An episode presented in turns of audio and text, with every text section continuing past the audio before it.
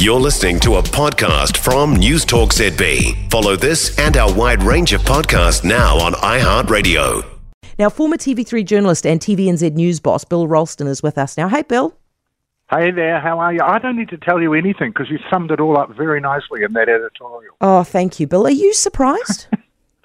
um, yeah, I mean, I, I did think that um, that uh, Warner Brothers Discovery were big enough to carry them, but you know, once you start chewing into uh, losses of a hundred million and then more and then more, and on top of it, um, it's uh, it becomes unsupportable. Bill, why didn't they do what they should have done? I mean, if they were smart about it, they would have cut their news down to one newsreader, not two. They would have gone down to half an hour. They would have cancelled the breakfast show, cancelled the seven o'clock news, cancelled the, the, the late news, and just made it as, as streamlined as possible to ensure their survival. Yeah, that would be the temptation, and I'm sure they must have looked at it. But it's still expensive to make. You have shifts, you have uh, people that work on the program. I mean, you can lose a presenter that'll save you a couple of hundred grand probably, but that uh, half an hour the whole reason Three News went from half an hour news to an hour was that it was actually cheaper to do, believe it or not, to do an hour because you had, all your costs are fixed. Mm. You know, they're locked in, and um, oh, it's just a tragedy for you know with a couple of hundred people out of a out of a job. And where do they go?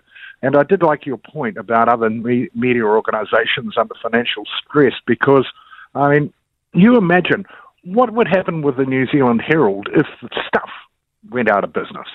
You well, know, what would happen, Bill? But, but, if it was a well, possibility, would, what would happen? It will be like TVNZ. It will become it will become complacent, lazy, and with no competition, there's no need to invest. Invest in journalists, and invest in stories, and um, I mean, our media market itself is becoming um, will will become a much poorer place. But Bill, once I mean, is it a straight competition between like the TV newses and the newspapers and the radio stations anymore? Is it actually not just we're all competing with each other, right? If you get if you get pissy yeah. at stuff, you don't read them. Or, or, let's say let's say stuff folded and it was just the Herald. If you got pissy at the Herald, you could always just go listen to News Talk ZB or Radio New Zealand, couldn't you? Yeah, I could. Get your news um, elsewhere. But, but most, it, the different medium, people are used to it. You know, uh, if you have a paper in the morning, you like to read the paper. Um, mm. If you if you're online, you have a favourite one you go to because of some of the people that write on it or talk on it. Um, yeah, it's it's not a direct competition. In fact, well, it is as far as the advertising dollar is concerned, and that's I mean, apart from the cost of making a television news program, um, it, it, it, was the, the, withering of the advertising vine that's uh, caused that wine to go go sour. Yeah. Hey, what do you reckon's going to happen? I mean, they have got some fantastic newsreaders and some fantastic journos there. Uh, some of them will get absorbed, but are some of them have to going to have to go to Australia if they want to get jobs? Yep, yep, I would think so. Um, I think uh, you know, buy Air New Zealand now shares because um, there'll be a few of them queuing mm. to go because the market in New Zealand, the media market, just can't absorb the number of people coming out of. Uh, out of uh, I'll call it TV3. It's an easier name. Yeah. Um, you know, they just can't absorb it, and, and you, there will be more media failures over the coming 12 months, no doubt about it. Yeah, I suspect so. Hey, um, the the media deal. Does the minister have to get on with that now? This is for Google and Facebook. Um, well, Melissa Lee's saying, well, it's not the answer, but I mean, I'm all trying to, yes. Um, yeah, I, I mean, where Melissa Lee will, she will suffer. She ran a production company. Now, she will be very aware of the fact that TV3, for example, will be cutting back on not just news, but local production as well. Yeah. And that will be people like her type of business or previous business um, will suffer.